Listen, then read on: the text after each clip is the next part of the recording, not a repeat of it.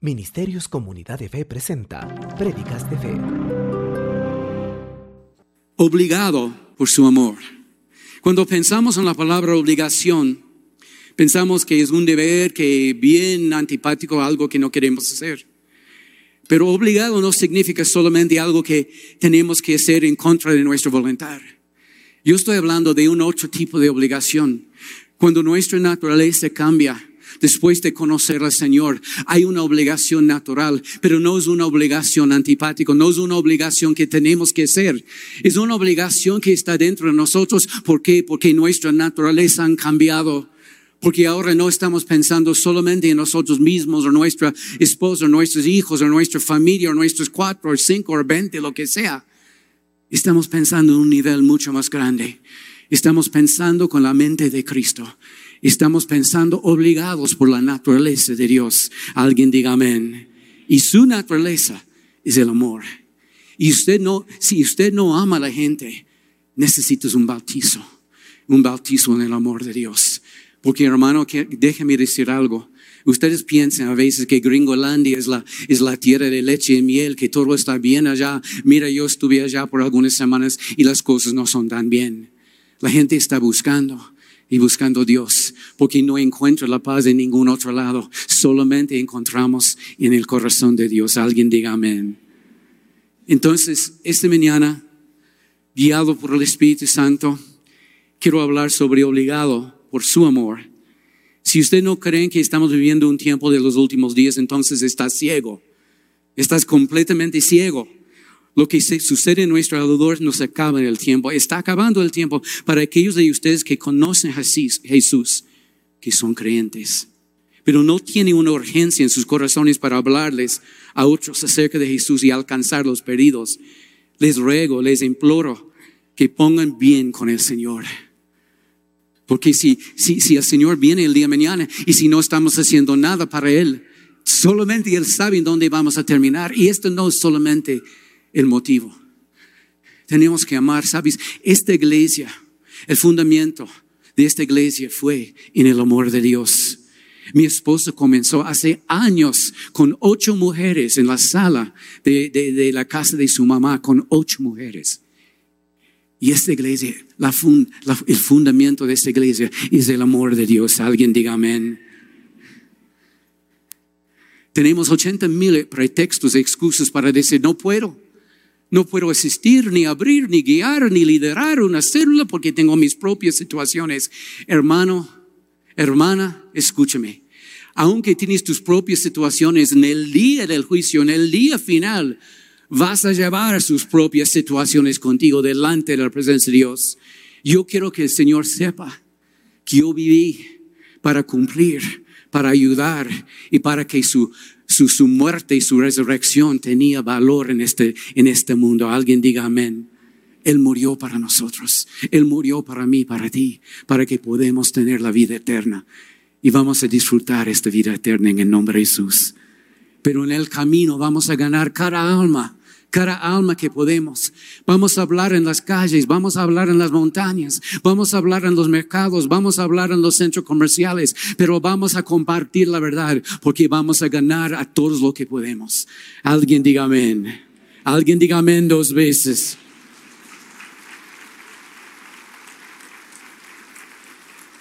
Comunidad de fe, no hay lugar para egoísmo en este momento.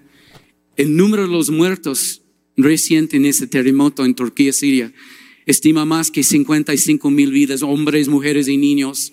Dios no quiere que estos desastres comiencen a suceder aquí también. Yo no sé, yo no tengo, yo no puedo adivinar.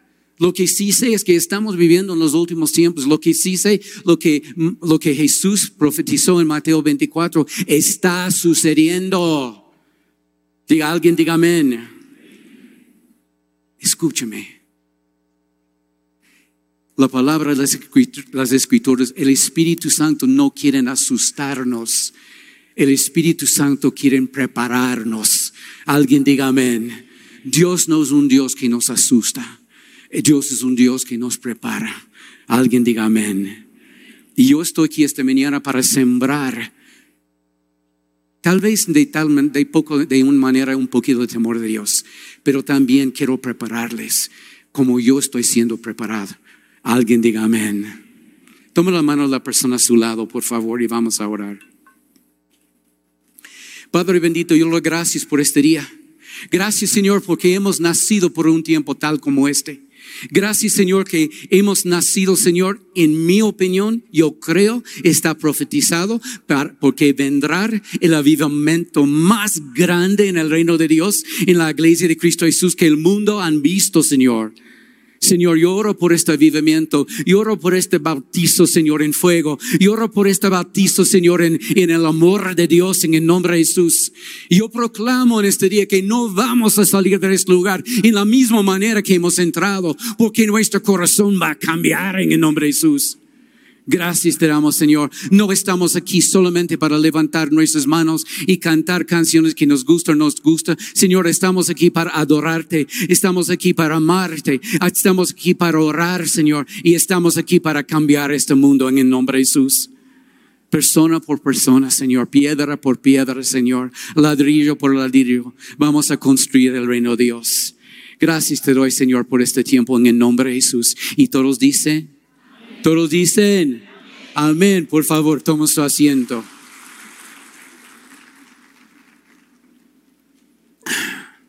¿Dónde comenzamos? Ay, ok, avancemos.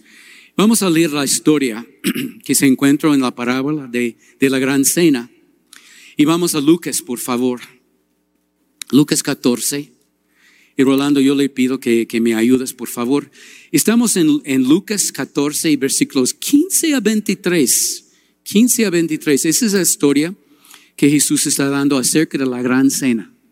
La gran cena. Y vamos a escuchar lo que él dijo y vamos a explicar un poquito después. Por favor, Rolly.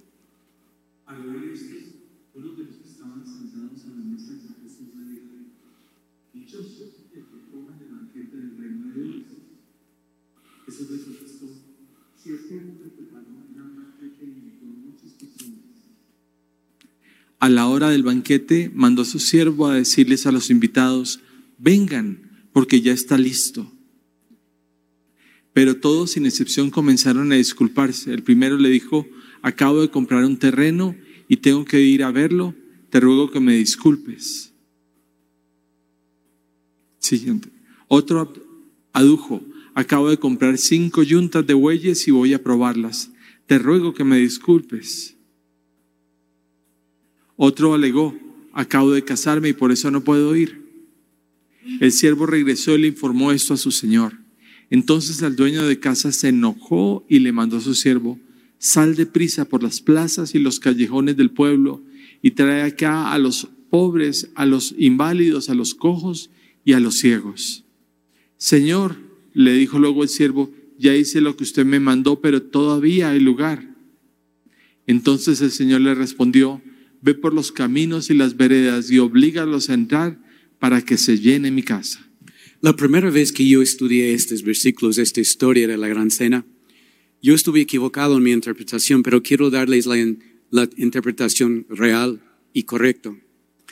Cuando Jesús está hablando de esta cena, en este momento no está hablando específicamente a la iglesia de Cristo Jesús, está hablando al pueblo de Israel, porque Ustedes y yo sabemos desde el nacimiento de Cristo hasta el día siguiente, al día presente, los, muchos de los judíos han rechazado el Mesías. Muchos de ellos han rechazado al Señor Jesús hasta el día. Entonces, este versículo es un versículo de inclusión en el reino de Dios. ¿Por qué? Porque había un rechazo. Había un rechazo del mismo pueblo judío de parte de la gente que la, historia es lo siguiente, Dios está invitándoles a entrar en su cena, a entrar en la salvación, a entrar en la nueva vida. Y los judíos estaban diciendo, no, tenemos cosas que hacer, o en otras palabras, no confiamos, no creemos o no queremos. Entonces es súper importante que entendemos. Jesús dijo algo, es súper, súper importante. Quiero fijarme en este, en versículos 23 a 24. Entonces el Señor le respondió, ve por los caminos y las veredas y oblígalos a entrar para que se llene mi casa. Les digo, escucho, esto es interesante, les digo que ninguno de aquellos invitados, escucha, no solamente fue invitados, ninguno de ellos invitados que me rechazaron, en otras palabras, disfrutará de mi banquete. Entonces, la invitación está, estaba. Desde el día de, desde el tiempo que Jesús está, la invitación estaba puesto y muchos han rechazado. Entonces, ¿cuál fue la decisión del Padre? El Padre dijo, yo voy a abrir la cena, la invitación de salvación a todo el mundo, a toda nación, a toda raza, no solamente a los judíos, sino a todos los gentiles, toda la gente que no estaba en el pacto desde el principio. Alguien diga amén. Y este incluso en nosotros, está incluyendo a nosotros. Hermanos, hermanos, nosotros tenemos una invitación de este gran banquete. Alguien diga amén. Y vamos a dar un aplauso bien fuerte, porque estamos invitados. Tenemos una invitación. Ahora, una reflexión. Nosotros podemos reaccionar en la misma manera que muchos judíos han reaccionado. Podemos decir, ya, gracias por la invitación, estoy ocupado, estoy construyendo mi negocio, estoy haciendo cosas, estoy viviendo mi vida, viviendo la vida loca, en otras palabras. Entonces no puedo, estoy ocupado, tengo cosas que hacer. Pero sabes una cosa, en la misericordia de Dios, Él es insistente. Él va a insistir y insistir y insistir Tal vez hasta nosotros cerramos los ojos la última vez. Él va a insistir. ¿Sabes por qué? Porque Dios nos ama a ustedes y a mí. Y en el fin de esta reunión vas a entender, yo voy a explicar un versículo que para mí fue una, una, una palabra de liberación, pero también una palabra de, bueno, yo no sé cómo decirles, de revelación. Ahora, es importante. La salvación es una salvación de inclusión es que la invitación está abierta. La invitación está abierta. Nosotros a veces tenemos amigos y los amigos tienen una, una invitación de una boda y son nuestros amigos, pero nosotros no tenemos una invitación porque esta invitación es exclusivo. Pero la invitación del Señor es inclusivo, hermanos. Y ustedes pueden invitar sus hermanos, sus parientes, sus, sus vecinos, sus amigos. Porque nosotros somos mensajeros de la verdad, mensajeros de la buena noticia, embajadores del amor de Dios. Alguien diga amén. Alguien diga amén. Amén. Nosotros somos mensajeros para esta gran invitación, para este gran banquete. Ahora movemos un poquito. El apóstol Pablo dijo en 2 de Corintios 5, en 2 de Corintios 5 versículos 14 a 15, escuchamos lo que el apóstol Pablo dijo, estamos en, en la nueva, nueva versión internacional. Segunda de Corintios 5, 14 a 15. Rolando, ayúdame, por favor. El, perdón. El amor de Cristo nos obliga porque estamos. ¿El amor qué? De Cristo. ¿Qué hace? Nos obliga. ¿Qué hace? ¿Qué hace? No escuché bien. ¿Qué hace? Nos obliga. El amor de Cristo, el amor de Dios nos obliga. Sigue Rolando. El amor de Cristo nos obliga porque estamos convencidos de que uno murió por todos y por su consiguiente todos murieron. Todos murieron. ¿Este quiere decir que estamos muriendo de la misma manera que Cristo murió? No. Estamos muriendo a nosotros mismos. Estamos muriendo de algo. Estamos muriendo a nuestros planes, de nuestras agendas, de nuestras carreras. No estoy diciendo que debamos de debemos dejar de trabajar o vivir en este mundo. No, porque la, Biblia dice que el hombre, si el hombre no trabaja, no come. Escúchame, comunidad de fe, debemos trabajar. Lo que sí está diciendo la palabra de Dios, debemos morir a solamente nuestras ideas, sueños, carreras, lo que sea. Porque sigue rolando. 15. Y Él murió por todos, para que los que viven ya no vivan para sí, sino para el que murió por ellos y fue resucitado. Amén. Y Él murió por todos, para que los que viven no viven para sí, o no viven por cualquier razón o para ellos sino para él, para él murió para ellos que fue resucitados. Mira, cuando yo conocí al Señor, yo escuché muchas predicas sobre la muerte, la muerte, la muerte, la muerte. Entonces, hasta el punto que yo sentí un poquito deprimido. Tienes que, tienes que morir, tienes que morir, pastor, tienes que morir. David, tienes que morir. ¿Por qué tengo que morir? Tienes que morir a sus propios sueños para levantar los sueños de Dios en su vida. Y aprendí, pero no tan rápido, porque disculpa la, la expresión tan, tan feo, pero porque yo tenía un coco duro en este tiempo. Yo tuve que dejar que la palabra de Dios y la voluntad de Dios estaba penetrando en mi corazón. Cuando yo llegué a Quito, comprometido de casarme con la pastora, yo no estuve convencido de vivir acá. Yo estuve pensando con mi plan, yo tenía un plan, un complot conmigo mismo, que voy a estar aquí un par de meses voy a casarme con la pastora y voy a, llevarle, secuestrarle y vamos a vivir en los Estados Unidos. Pero no fue así. ¿Sabes por qué? ¿Sabes por qué? Porque el amor de Dios me obligó. Nacido de nuevo, como un niño, como bobito, yo pensé, ese es mi plan. Pero la palabra de Dios dice que Dios está con su risa en los cielos, ja, ja, ja. Porque Él tiene un plan también. Alguien diga amén. Alguien diga amén. Como Él tenía un plan para mí, Él tiene un plan para ustedes también. Y a veces nosotros estamos trabajando nuestro plan y nuestro Padre en los cielos va ja, ja, ja, ja, ja, nada más. Porque Él sabe en el fin que Él va a ganar. Pero hermanos, en este día que estoy aquí esta mañana, estoy feliz que Dios ganó en mi vida. Alguien diga amén, amén, amén, amén. Entonces, ¿qué significa vivir por Cristo? ¿Qué significa vivir para Cristo?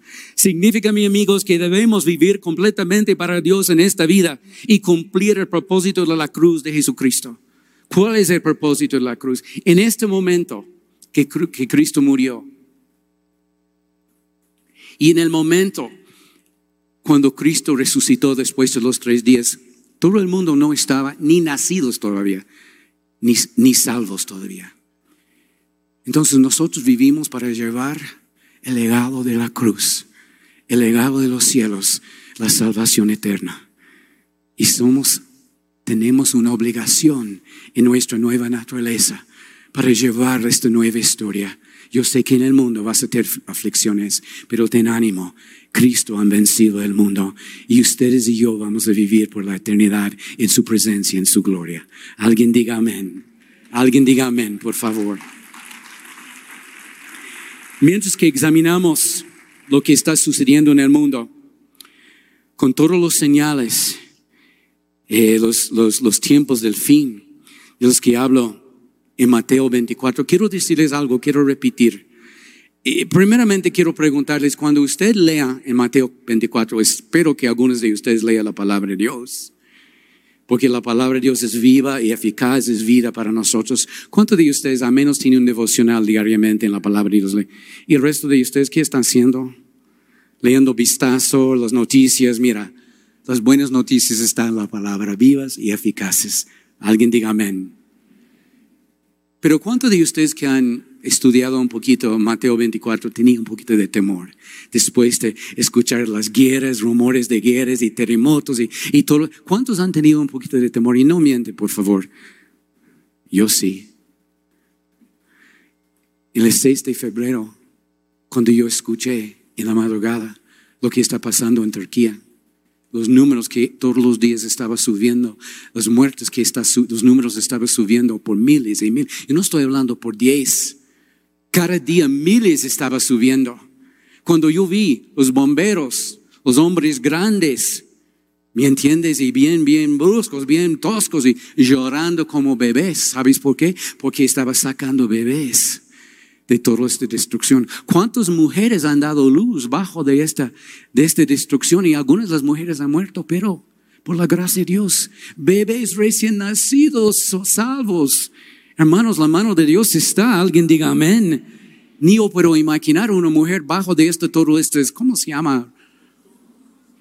Escombros, dando luz en la oscuridad, sangrando. Y su bebé salvo. En este momento tal vez ella tomó un paso y estaba en la gloria del Señor. Y su bebé en las manos de los bomberos. Qué grande es Dios. Cuán grande es Dios. ¿Cuántos pueden ser? Diga, cuán grande es Dios. Vamos una vez más a darle un aplauso porque cuán, grande es mi Dios.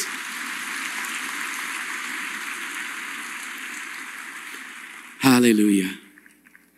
Entonces es importante que entendamos que el Espíritu Santo no está tratando de asustarnos a través de las escrituras, sino está tratando de prepararnos. Hermanos, este es la, es la, es el avivamiento más grande. Yo, yo, yo quiero estar preparado. Tal vez como uno de esos bomberos, pero no, tal vez no será un desastre físico. Tal vez será un desastre espiritual donde todo el mundo está yendo. Hermanos, por si acaso, no toda la humanidad se va a los cielos. Si usted lee la palabra de Dios, hay una gran cantidad que se va a la perdición al infierno. Entonces nosotros tenemos que ser como bomberos espirituales. Tenemos que llevar la gente a la presencia de Dios a través de las buenas noticias, a través de, de predicar el Evangelio, a través de, predicar la vida eterna. Tenemos que llevar a estos bebés a la eternidad. Alguien diga amén. Y ustedes son bomberos por el reino de Dios, como yo también. Pero ustedes tienen un alcance diferente que yo tengo. Tal vez mi alcance es domingo en la mañana. Ustedes tienen alcances en diferentes lugares, en sus trabajos, en diferentes arenas, en diferentes lugares. Alguien diga amén. ¿Sabes por qué? Porque el amor de Dios que está dentro de nosotros nos obliga. Si Cristo murió para nosotros, qué ingratos, qué miserables serían nosotros si no hacemos algo para los demás. Ah, que es, pastor, no conoces mi vecino, es un antipático, es un terrible, ya. Pero es una alma que algún día va a salir de este cuerpo y va a entrar la eternidad por el bien o el mal. Y nosotros debemos ser como bomberos, debemos salvarles. Alguien diga amén. No importa de su cara, no importa de su raza, no importa de su, su nivel económico, no importa de ninguna de las cosas, porque Dios solamente está interesado en las almas. Alguien diga amén. Esa es la única cosa que Él se interesa.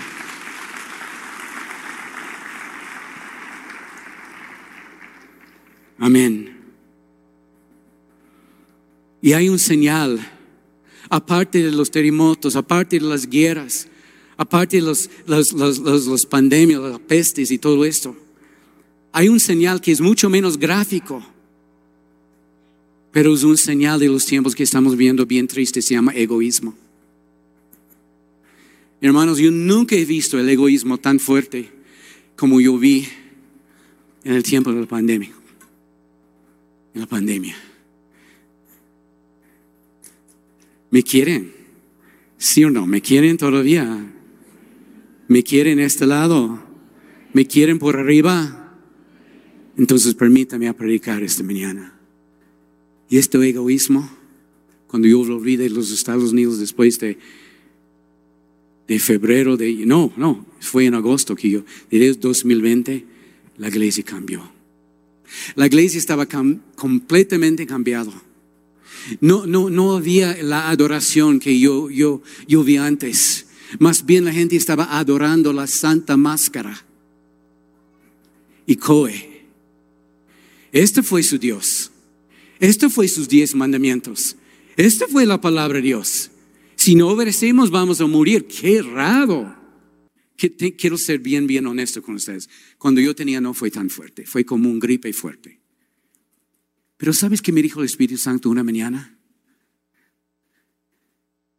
El Señor me dijo, David, tú tienes un tiempo dirigido, un tiempo ordenado de su nacimiento y de tu muerte también. Y ninguna persona, ninguna plaga tocan, pueden tocar su morado y nadie puede quitar su vida hasta que yo permite.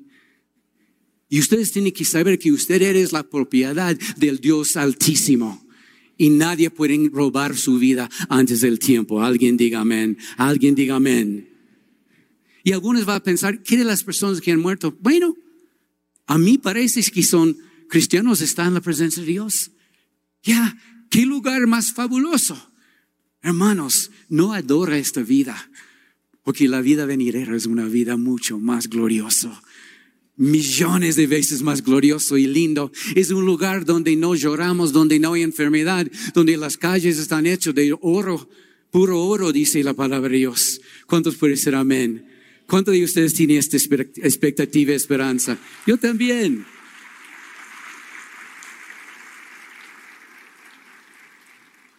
¿Están aburridos esta mañana por si acaso?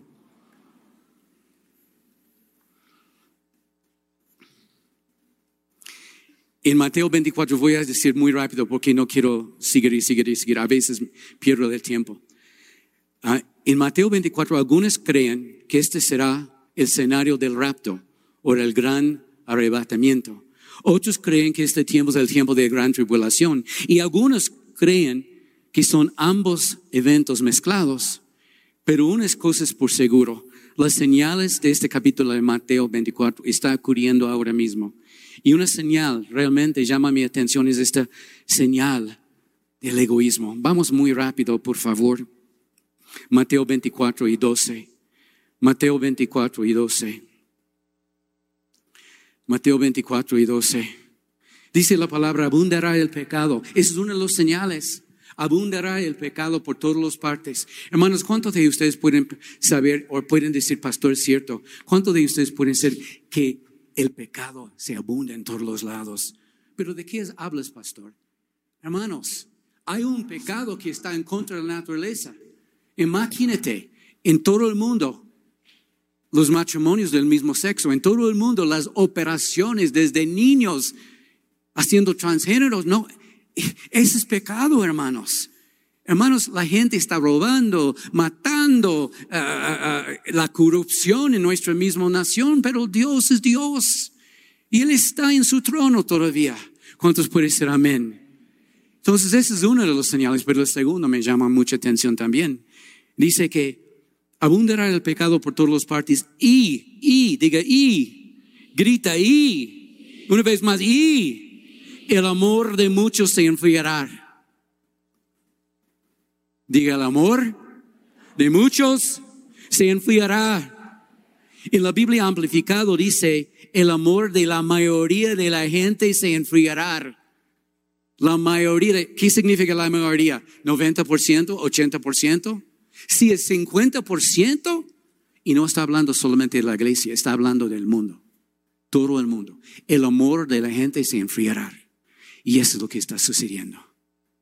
Hermanos, este no es el caso de comunidad de fe en el nombre de Jesús. Pero en muchas iglesias, en muchas de las partes del mundo, la gente no quiere servir. Ni en las mujeres, ni en la enseñanza de los niños, no quieren servir en las, en, las células.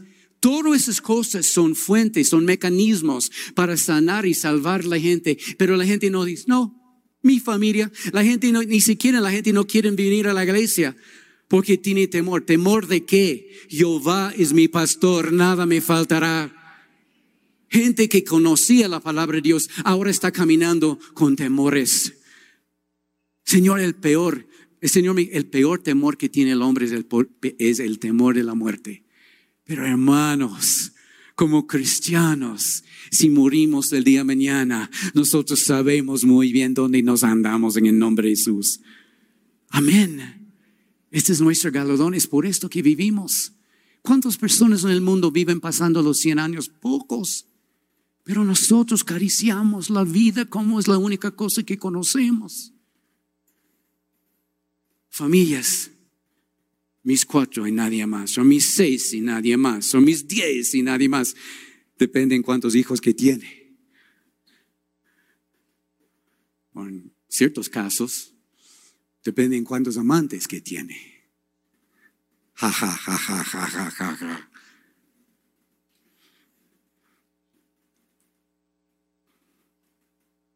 El amor de Dios que debe estar en nosotros nos obliga de pensar y amar a los demás. En Mateo 22 hay dos mandamientos, los mandamientos más grandes. ¿Cuál es el primer mandamiento? Ama, ama, ama. ¿A quién? ¿A quién? Sobre todo. Con nuestra alma, con nuestra fuerza, con nuestra mente. Pero hay una segunda que dice, debemos amar nuestro prójimo como amamos a quién? A nosotros mismos. Este amor es el amor que nos obliga de trabajar. Y muchos en este tiempo, ¿sabes? Porque después la famosa pandemia, parece que la pandemia fue un monstruo, parece que fue una vacuna en contra de la fe. Porque ahora la gente no quiere trabajar, hermanos. Debemos trabajar ahora más que nunca. Más que nunca, porque ve, después de tanto tiempo, estamos aquí y uno ve enfermos en este lugar en el nombre de Jesús. Párate entiende, recibe su destino, marcha, entra a este mundo, comienza a amar a la gente, aún la gente que no son amables, a, la gente que tal vez que no tiene el mismo color de piel que usted tiene, tal vez no tiene el mismo estado eh, eh, eh, económico que usted o el mismo nombre, pero son almas y Dios ama los almas en el nombre de Jesús. Comienza a trabajar, comienza a amar. Y si no tienes el amor que necesitas, pide al Señor, ponga en mí, Señor, el amor de Dios que me obliga. Porque si no, que el día de, tu muerte, cuando apareces delante del Señor, tus manos serán vacíos. Hermanos, uno de los, los, los temores que yo tuve desde mi nacimiento en Cristo es cuando yo estoy delante del Señor, no quiero que mis manos estén vacíos. Cuando yo entro en su gloria, yo quiero que Él vea atrás de mí miles de almas, miles de personas que va a estar por los siglos y los siglos en la gloria del Señor. Ese es mi anhelo. Y algunos siguen trabajando. Mira, nosotros en esta iglesia enseñamos sobre la familia, enseñamos sobre el matrimonio sano, enseñamos sobre muchas cosas. Y algunos están años en el Señor, años, y viven como niños, como bebés. Es mi esposa, es mi esposa, es mis hijos. Ya, ya, madúrate. Aprenda. Si estás mal, busca ayuda. Si estás mal en tu matrimonio, si estás mal en tu familia, busca ayuda, consejería. Tenemos excelentes consejeros en esta iglesia. Busca ayuda, pues sánate, madúrate.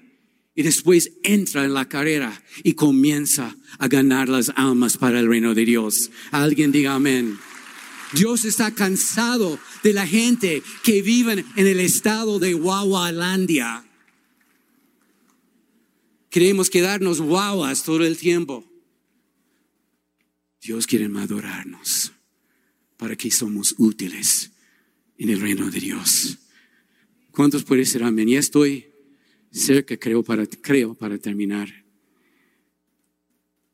La Biblia dice que la mayoría de la gente se enfriará. Aquí Jesús no estaba hablando solamente de los creyentes, sino de todo el mundo, los creyentes los no creyentes. Ahora hay una palabra también en 2 de Timoteo 3.2. 2 de Timoteo 3.2. Y Pablo está hablando, escribiendo a Timoteo en su carta. Y Rolando, ayúdame, por favor. Estamos en segundo de Timoteo 3 y 2. Eh, ¿Qué dice la palabra de Dios? Porque habrá hombres amadores de sí mismos, ávaros, vanagloriosos, soberbios, blasfemos, desobedientes a los padres, ingratos, impíos. Pablo no estaba hablando solamente del mundo, él estaba hablando de la iglesia también. Y él dijo, porque habrá hombres amadores de sí, de sí, de sí, de sí, yo les amo, quiero decir esto. Pero yo sé que hay personas en esta misma reunión que han convertido de amadores de sí mismo. Y usted necesita el santo temor de Dios en su corazón para despertarle. Pensando, ah, mi esposa, mi matrimonio, vamos a construir un terreno más, vamos a hacer eso, vamos a hacer otro. Ni sabemos si tenemos el día mañana. ¿Cuántos dicen amén? Yo tuve fotos, videos en mi mente de yo como, como un hombre de 85 o 90 años caminando mano en mano con la pastorcita así, así, sí, sí, en las- pensando que voy a vivir esta etapa de mi vida y se fue, ella me ganó. Está en el otro lado y gloria a Dios para ella. Alguien diga amén. Pero tenemos muchos planes. Pero no siempre los planes salen como nosotros pensamos. ¿Cuántos puede ser amén? Entonces, sabe, iglesia, debe salir de su frialdad, debe salir de su apetía, debe saber que hay vecinos que están yendo rápido al infierno, que necesitan. Yo, yo, yo tengo, ¿sabes dónde vivimos?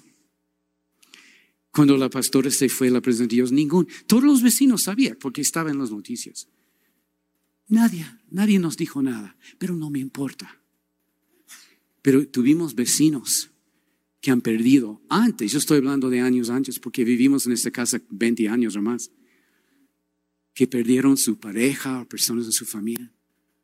Y con la pastora solo fuimos con un- una regla de flores o, o algo, golpeando la puerta. Discúlpanos, yo sé que es un tiempo medio delicado, pero en- viendo lo que pasó en su vida, queremos decirles que les amamos y estamos orando por ti. Si necesitas algo, estamos aquí. Y sabes, con un poquito de amor, con este amor que nos obliga de reconocer que los vecinos que tal vez son los peores fiesteros a las tres de la mañana que hacen sus pachangas que nos molesta, tam- también necesita conocer al Señor. ¿Cuántos puede ser amén? ¿Cuántos puede ser amén? Abre sus ojos. Yo tengo un desafío para ustedes.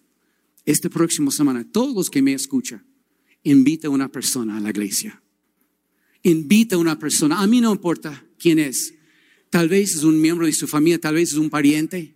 Invita a una persona al culto y vamos a ver la gloria del Señor. ¿Por qué? ¿Por qué debo invitar? Porque sabes una cosa, ¿por qué? Porque el amor de Dios que está en ti te obliga. Estamos obligados por este amor. Y si no tienes este amor, pide al Señor, bautízame en su amor. Bautízame en su amor. Alguien diga amén. Amén. Amar a Dios con todo nuestro corazón, alma y mente. Segundo, amando, eh, amando nuestro prójimo como nos amamos a nosotros mismos.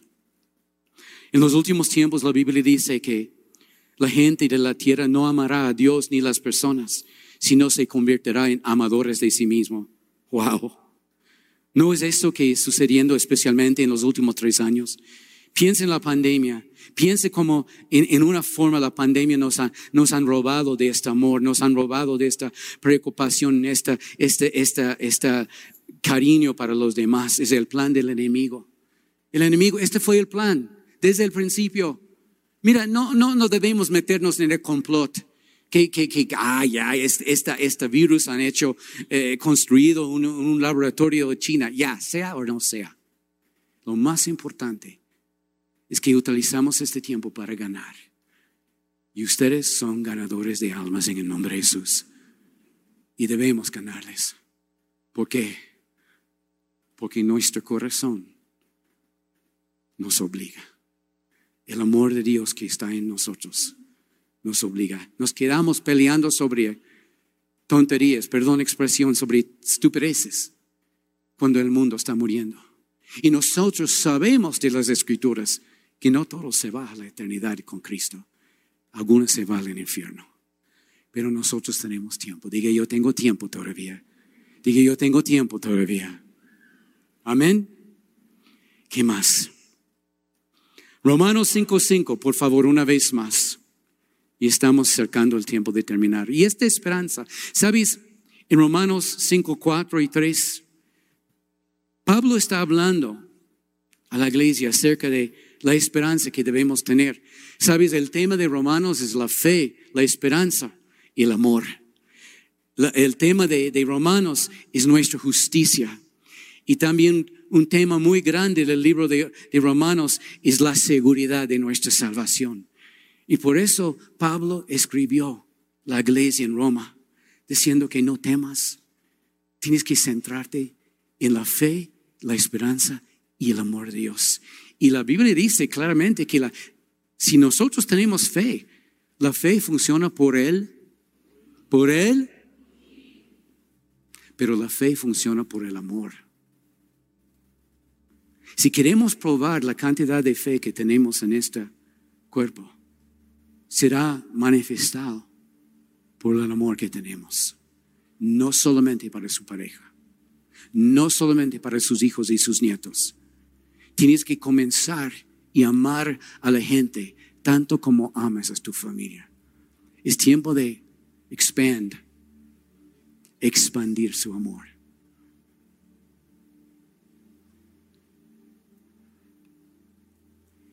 Y esta esperanza que Pablo estaba hablando no acabará en delusión. Está diciendo, esta esperanza que tenía va a tener frutos.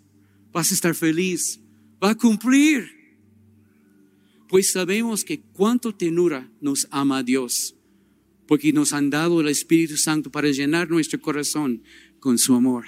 Cuando caminamos en Él, cuando servimos a Él, cuando abrazamos sus principios, cuando estamos enamorados con su palabra, cuando leemos su palabra, cuando oramos, cuando citamos los versículos, cuando creemos en sus promesas, el amor de Dios está creciendo en nosotros porque estamos más cerca de Él. Cuando vivimos como un cristiano legítimo, la vida va a cambiar. Hay personas que siempre tienen problemas, que nunca sale de sus problemas. ¿Sabes por qué? Porque está ¿Cuál es la palabra egocentrados? No, egocentros, egoístas, pensando en sí mismos, en mis problemas, mis faltas. Hermano, tal vez tú tienes una falta en su casa, pero ¿qué tal la persona que vives al lado de ti? Tú puedes compartir un pancito con ellos y Dios va a proveer lo que tú necesites también. No debemos pensar solamente en nosotros. ¿Hay una palabra egocéntricos? Algo así. Debemos salir de eso. Amén. ¿Cuántos van a invitar a una persona este próximo? Gracias por los cuatro. ¿Cuántos?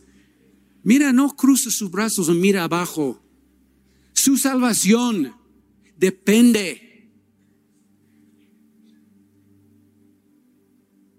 Y su puesto en la eternidad depende en cómo estás manejando su vida aquí en la tierra.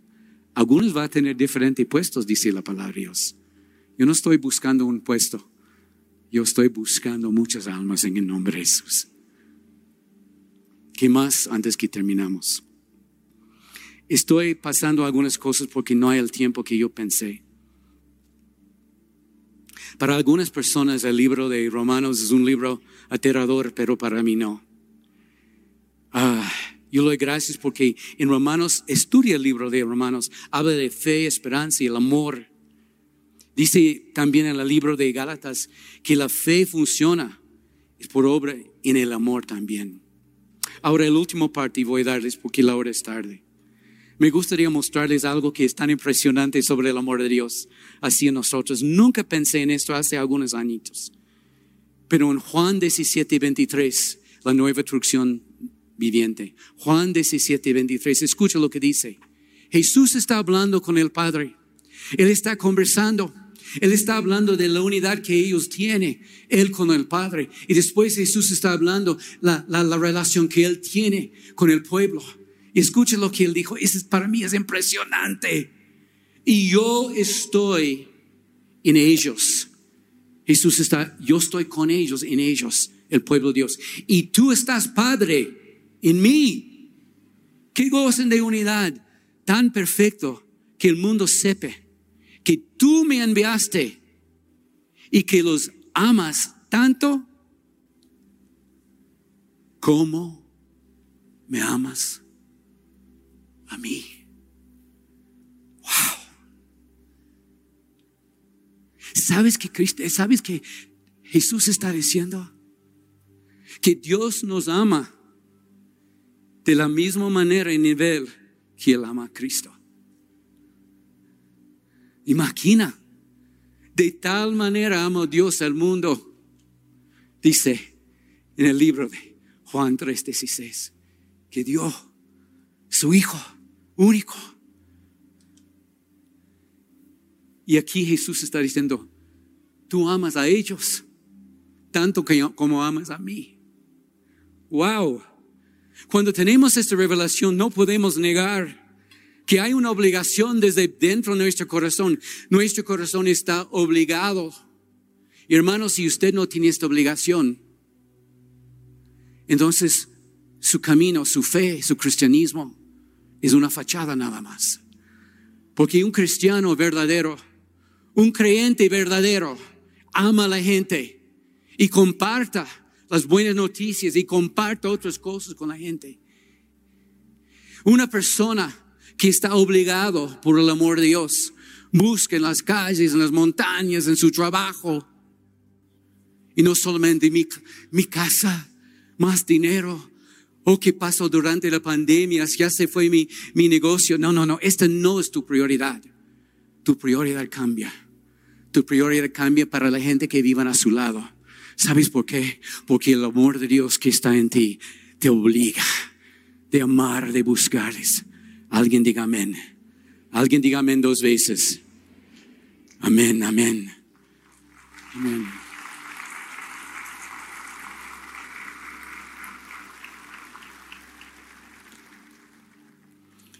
Cristo dijo, yo estoy en ellos, Padre, y tú estás en mí. Que gocen de una edad tan perfecta en el que el mundo sepa que tú, Dios Padre, me enviaste a mí, que los amas, los hijos de Dios, tanto como me amas a mí. ¿Qué está diciendo Jesús? ¿Cuánto crees que Dios te ama? Tal vez tú dudas. Tal vez tú tienes una duda muy grande esta mañana que Dios no te ama. Hermanos, escúcheme. Dios te ama tanto como Él amó y ama a Cristo. Si usted no tiene esa seguridad, escuche este gringo que está predicando esta mañana. Dios te ama. Dios te quiere. Tú eres la cosa más querido en la tierra, en la creación. Dios te ama, Dios te quiere. Y Dios quiere vivir contigo en la eternidad, en su gloria. Este es el mensaje de la cruz. Ese es el mensaje que estamos obligados. Yo les da un desafío. En este próximo domingo, invita a alguien a la iglesia y siente con esta persona. Y cuando es el tiempo de la oración, suba con la persona al altar y toma su brazo o su hombro y ama a esta persona hasta sus primeros pasos en el Señor. Este es mi desafío para la iglesia esta mañana. ¿Sabes por qué? Porque el amor de Dios nos obliga. Y no es una obligación antipático, es una obligación de nuestra naturaleza en el Señor. Alguien diga amén. Y eso es lo que tengo comunidad de fe para ustedes esta mañana. Es la palabra que Dios me ha dado. La palabra de Dios dice que el único camino a la salvación es a través de Jesús y su sacrificio en la cruz. Te invitamos a que hagamos juntos esta oración de entrega a Jesús. Por favor, repite después de mí. Señor Jesús, te acepto en mi corazón. Te invito a que seas mi Señor y mi Salvador. Te pido perdón por todos mis pecados y acepto que te necesito. Hoy te proclamo mi Señor y Salvador y te pido que entres a mi vida. Ayúdame cada día a conocerte más y a seguir tus mandamientos. Te agradezco por hacerme parte de tu reino. Pongo en tus manos mi vida, mi familia y mi corazón. Gracias por tu perdón y amor. Amén. Si es que hiciste esta oración por primera vez, te animamos a que asistas a la iglesia. Para más información, comunícate al 2536210 o visítanos en www.cdf.net.